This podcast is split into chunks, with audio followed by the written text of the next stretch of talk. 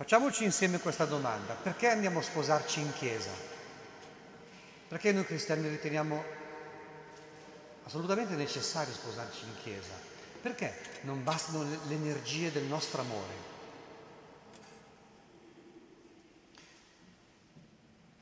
Perché noi riteniamo che abbiamo assolutamente bisogno di Gesù. È Lui che ci santifica, ci dà un amore del livello di Dio. È Lui che ci purifica, che libera il nostro amore da ogni scoria di peccato. È Lui che fa del nostro amore umano una missione.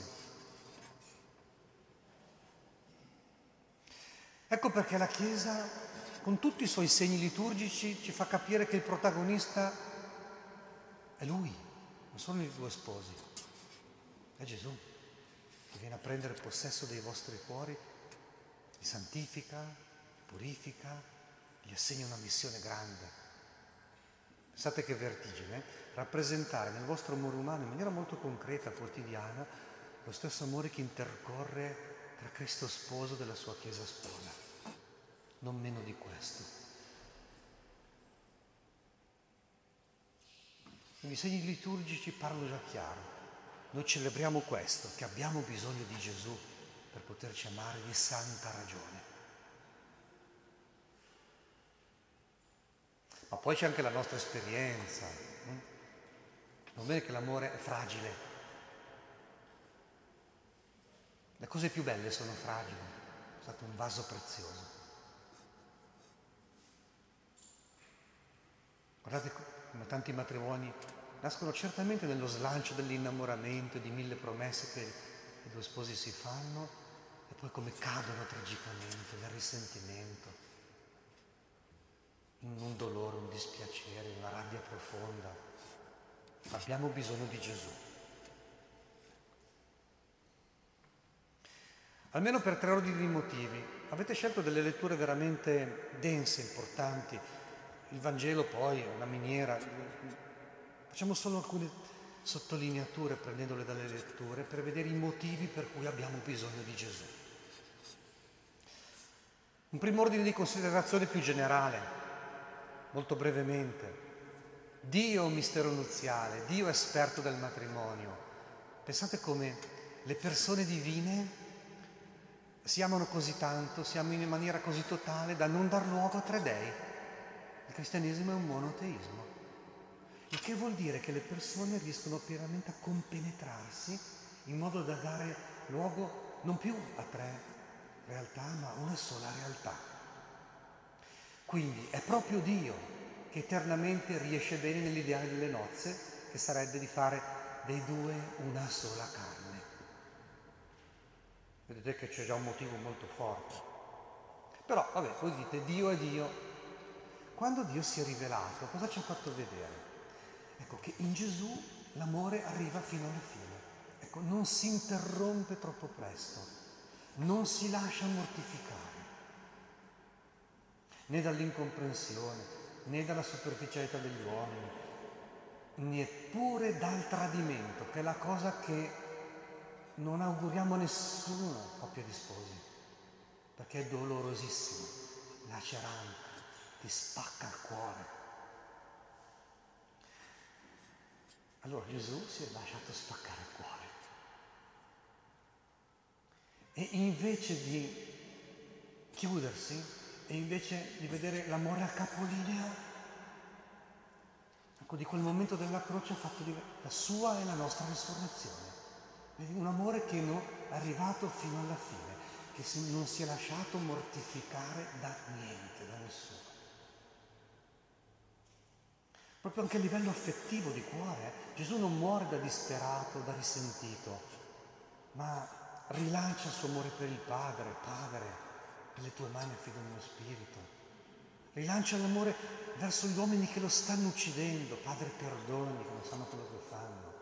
Non muore disperato ma pieno di speranza e dice per sé anche per il buon ladrone, cioè quel ladrone che si affida a lui, ti dico, oggi sarai con me in paradiso. Vedi, un amore che riesce, non che fallisce. Allora noi, ecco perché veniamo in chiesa a sposarci, per ricevere quell'amore, quel livello di amore, in modo che il vostro matrimonio non sia un tentativo di volervi bene, ma la grazia di potervi amare dello stesso amore di Dio. Ecco, queste sono le considerazioni. Il nostro Dio è così, un amore eternamente riuscito, ma anche riuscito in questo mondo, storicamente riuscito. Voi riceverete questo amore. Ma adesso ascoltiamo Gesù. L'urgenza di fare comunione con noi. Gesù che dice, importante quel versetto, rimanete in me, perché c'è un invito, un invito accorato. Siamo nell'ultima cena, Gesù sta per morire. Dall'immagine della vita dei tralci, come dire, è una faccenda vitale, non staccatevi da me che sono la vita e voi siete tralci, se no perdete la vita, perdete l'amore, perdete la gioia.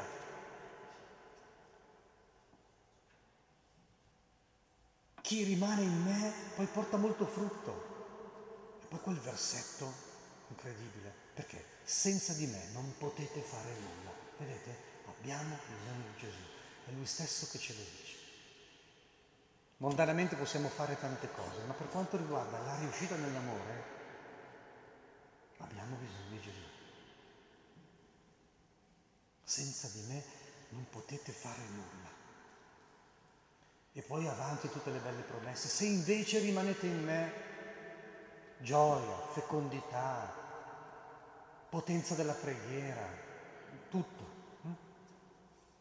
Soprattutto, ecco, eh, lui insiste su questo perché dice, se no non ce la farete ad amarvi come io vi ho amato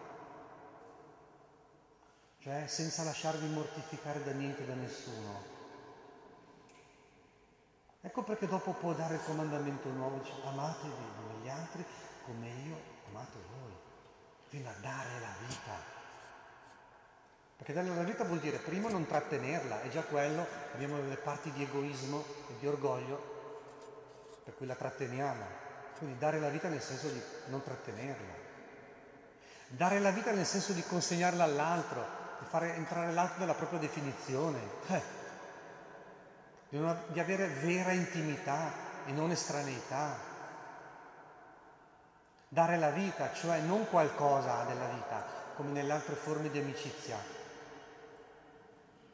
Dare la vita, tutta. Bisogna vincere le paure, la paura di darsi, la paura di non essere accolti. Bisogna anche solo nel dialogo. Parlavo ieri con un gruppo di famiglie e molti dicevano questo proprio. A volte si ha paura di dire le cose per la paura della reazione dell'altro, vedi? L'amore un po' timido, cioè pieno di timore, amore mortificato, che paura di morire, paura di darsi, paura di... Quindi devi dare la vita. Terzo, dare la vita nel senso di far nascere i figli, insieme a tutte le altre forme di fecondità che Dio vorrà da voi. A volte si ha paura di avere un figlio in più, si fanno considerazioni mondane, considerazioni anche giuste, piene di previdenza, ma si dimentica la provvidenza. Vedete, amatevi gli uni gli altri come io, ma tu vuoi dare la vita, non è un'impresa da poco. Se, cerchiamo, se cerchiamo di farla solo con le nostre forze, hm, possiamo dubitare di riuscirci. Invece con Lui nostra casa, sì. Quindi accogliamo questo invito accorato del Signore, rimanete in me perché senza di me non potete fare nulla. Ma sentiamo come San Paolo raddoppia, diventato cristiano, lasciando risuonare le parole di Gesù, parla chiaro e dice, introducendo l'inno alla carità, avete sentito nella seconda lettura, parlassi anche le lingue di, di tutti gli uomini, quindi una capacità di comunicazione incredibile. Eh? Sposarsi bene bisogna saper comunicare, dialogare, essere empatici, capire, capirsi, farsi capire. Quindi, quindi dice, esagera, ti fai capire anche dai lontani, anche dagli estranei. Sei un campione di comunicazione. Oh. Avessi il dono delle profezie, quindi una capacità di discernimento, di chiaroveggenza, di lettura della realtà. Addirittura nella tua parola risuona la parola di Dio. Eh. Pensate che Gesù arriva a dire, non vi conosco a quelli che magari predicano Lui ma non vivono di Lui. Ecco, non basta neanche profezie. Avesse un'intelligenza, una conoscenza di tutte le cose, conoscessi tutti i misteri. Misteri, mica solo le cose che si possono conoscere, anche le cose di Dio. Misteri. Addirittura se possedessi tanta fede da trasportare le montagne, sorprendentemente San Paolo dice, non basta ancora. Se non avessi la carità, ma la carità è l'amore di Dio diffuso nei nostri cuori, non sarei nulla. Abbiamo bisogno proprio di Gesù. Eh? La carità non ce l'abbiamo da soli. Cioè quel livello di amore per cui peschiamo continuamente dall'amore di Dio e lo offriamo agli altri in totale larghezza.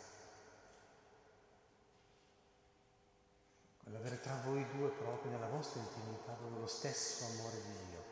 Non vuol dire quella capacità di amore, quella capacità di accoglienza, quella capacità di dono, quella capacità di perdono che da soli non sappiamo darci. Oppure ci illudiamo, però poi quando l'amore è messo alla prova diventa tanto difficile. Rimaniamo davvero mortificati. Sentiamo che non ce la facciamo. Invece con lui in casa sì. Il terzo motivo per cui abbiamo bisogno di Gesù è il motivo, ecco, Gesù ce lo raccomanda, perché senza lui non possiamo fare nulla. Anche tutti i doni più grandi non bastano se manca la carità. L'ultima cosa la raccogliamo dalla prima lettura. È l'aspetto positivo, che Dio vuole sposarsi con noi. Dio vuole proprio comunicarci quell'altezza di amore. Voi vi sposate tra voi due e insieme vi sposate con Cristo. Mm? Ed ecco le parole grandiose già dell'Antico Testamento dove si vede che il disegno di Dio non solo lui è un essere nuziale, ma con noi vuole fare un disegno iniziale. Quindi c'è, quando Gesù dice rimanete in me, è perché desidera proprio scambiare amore con voi, compiacersi del vostro amore, amarvi e sentire che voi insieme lo amate. E da lì quelle parole così belle Sarai una magnifica corona nella mano del Signore, un diadema regale nella palma del tuo Dio. E poi più direttamente ancora, sì, come un giovane sposa una vergine, così ti sposerà il tuo creatore e il tuo creatore gioirà per te. Eh, così, questo livello, l'esigenza dell'amore di Dio. Un amore nuziale essere una cosa sola nell'amore. Concludo dandovi un ricordo proprio prendendo lo spunto dalla, dall'inno alla carità. Perché dopo aver detto che senza la carità non siamo niente, mette i dettagli della carità e tutto sommato li voglio raccogliere in uno.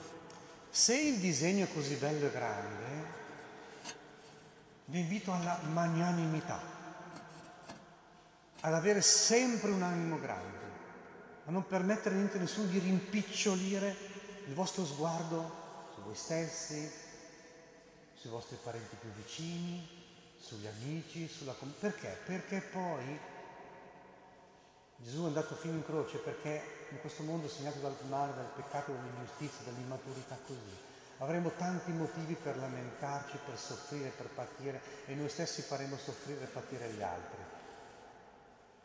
Allora, la magnanimità, animo grande, siamo dentro un grande disegno, Dio non ci farà mai mancare tutto quello che è necessario per riuscire bene nell'amore, in modo che dopo ogni dono, anche quando venga mortificato, succeda sempre ogni perdono, un'espressione di Papa Francesco questa. Eh? Dopo ogni dono, avanti con ogni perdono. E infatti tra, le, tra i dettagli della carità, guardate un po', il primo è proprio questo, la carità è magnanima, animo grande, è benevola? Pensate sempre bene, non è invidiosa, ma godete dei doni degli altri, non solo contro di voi. Godete del bene degli altri, dei doni degli altri, delle capacità degli altri. Non manca di rispetto, sentite sempre che nell'altro c'è un mistero, magari adesso l'altro ti fa penare, l'altro ti fa dispiacere così. Ma cercate di trovare, ecco, il magnanimità vuol dire cioè, le cose belle dell'altro. Guardate che specialmente nei legami familiari, quindi tra sposo, sposa, genitori, figli, anche con i genitori d'origine, il, il compito anche psicologico più importante è quello di rimandarsi sempre una buona immagine, di farsi sempre delle profezie positive. Dopo c'è spazio anche per criticarsi, per correggersi, per rimproverarsi, per mostrare il proprio dispiacere, per rilanciare, per prendersi un proposito comune. Ma la prima cosa per scambiarci è un'immagine positiva. Non smettete di guardarvi e di parlarvi come i primi tempi del vostro innamoramento. Magnanimità vuol dire anche, invece, non tiene conto del mare di Gesù, non siate risentiti, rancorosi, rimuginanti, via di lì. Tornate a pensare bene, guardate con speranza. Non gode dell'ingiustizia, eh? Si può godere, sì, a un certo punto uno è così arrabbiato che vuole farla pagare, vuole, eh, diventa giustizialista. Ma si rallegra nella verità, nelle cose vere, belle, buone, onorate, sante. Così ecco perché il consiglio, di fronte a quel grande disegno in cui Gesù vi dice avete bisogno di me, noi riconosciamo, abbiamo bisogno proprio di te, vogliamo prenderti in casa. Quindi eh, ecco la virtù corrispondente che ne racchiude, vedete tante, è questo mantenere un animo grande, vigilare di non perdere questo animo grande. Concludo con questo, se volete tenere Gesù come essenziale nella vostra vita, fatevi aiutare da Maria. Gesù ce l'ha lasciata perché ne abbiamo bisogno. Per lo sviluppo della vita di grazia, per lo sviluppo della vostra carità coniugale poi in futuro della vostra carità di genitori, c'è bisogno di una madre nell'ordine della grazia. Maria è essenziale in questo senso perché è quella che ha accolto di più Gesù, che ha capito di più Gesù, che ama di più Gesù, che non sogna minimamente di fare senza Gesù, che porta Gesù e porta continuamente Gesù, specializzata proprio in questo. E quindi, se Gesù è essenziale, non pensate che Maria sia facoltativa. E sia lodato Gesù Cristo.